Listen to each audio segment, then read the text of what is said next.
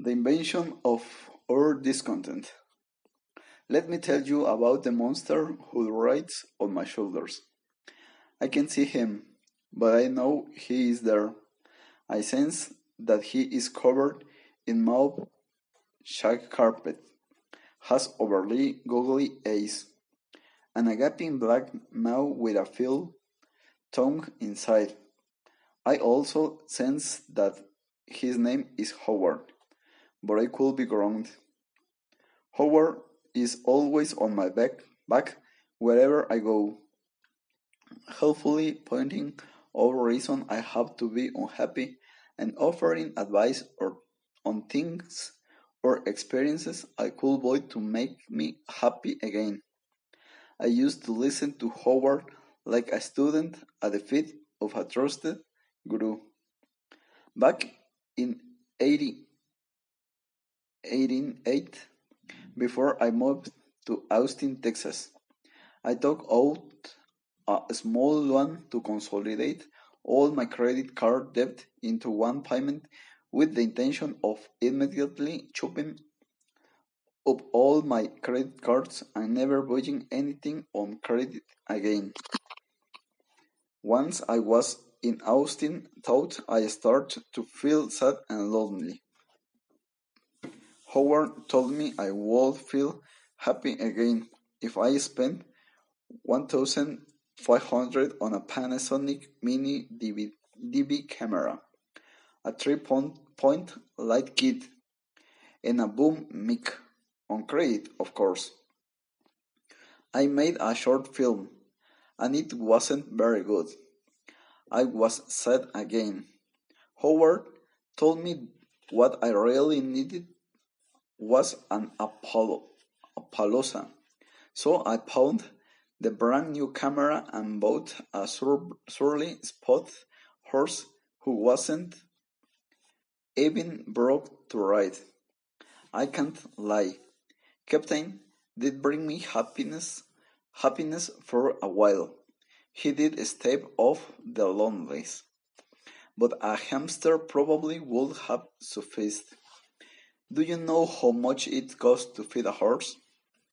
By April 2010, I had to, sh- to show Captain used to pay the rent for one month. As I watched Captain's new family drive off into the sunset with him, I started to wonder if Howard had ever really had my best interest at heart. I became more consciously aware of the things Howard was whispering in my ear.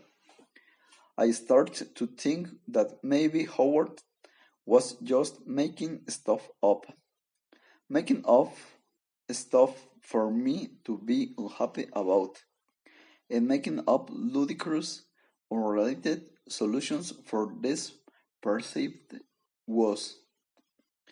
Does any of this sound familiar? If you are a human being, then I'm guessing it does. Howard is a member of a prolific parasitic species which, which infects most of the wor- Western world. The common name for this monstrous species is discontent. Discontentment. These monsters attach themselves to us very early in our lives, even before we can speak. They've begun spinning their lies in our head, heads. You don't have enough. You are not enough. You need to own more, do more, be more. Let's go shopping.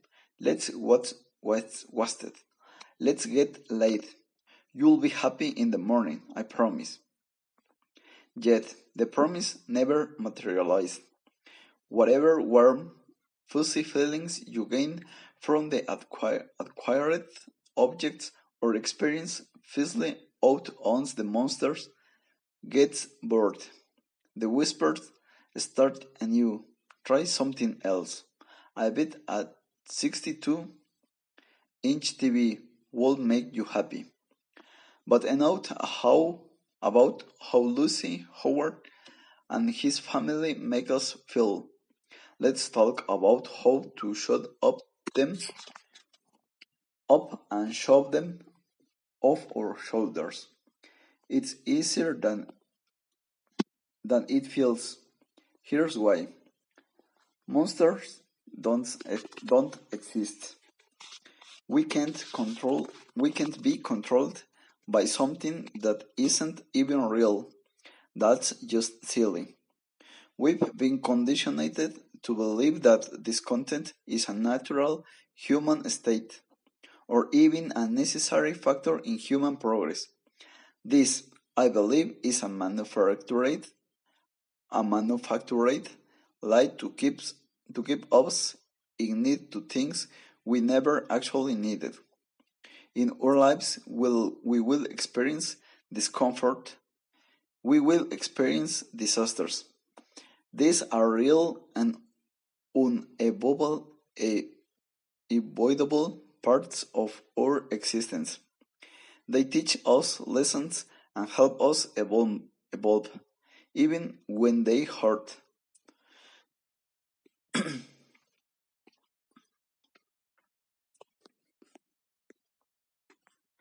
this content is a different beast. It offers us nothing we can truly use. It is a false promise or fulfillment around the next corner, then the next and the next and the next until we find ourselves standing on a ledge with no more corners to turn. But again, the good news it's not real, it's not natural, it's not inevitable. You can debug your throat code.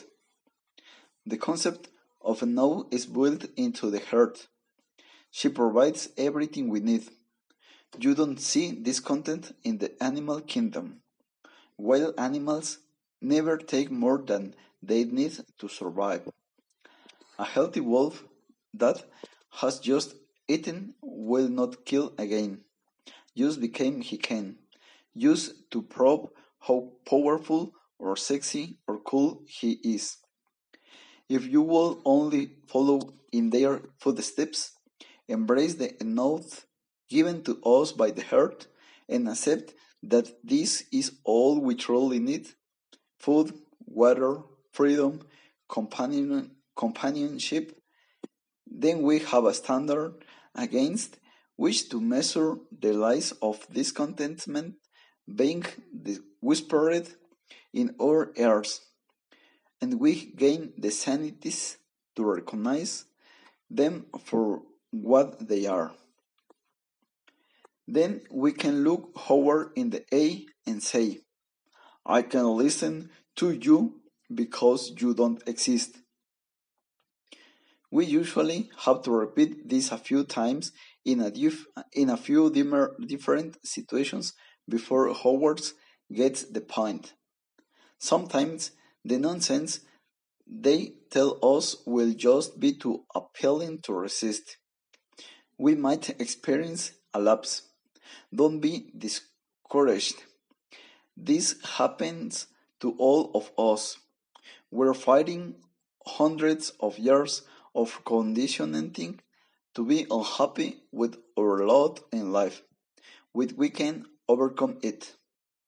With enough time and practice, we can wake up one day with a lightness on our shoulders we didn't know how we didn't know could exist. Howard has left the building. We can roll our shoulders, let out a big sigh of relief, look around at our lives and say, and say, enough.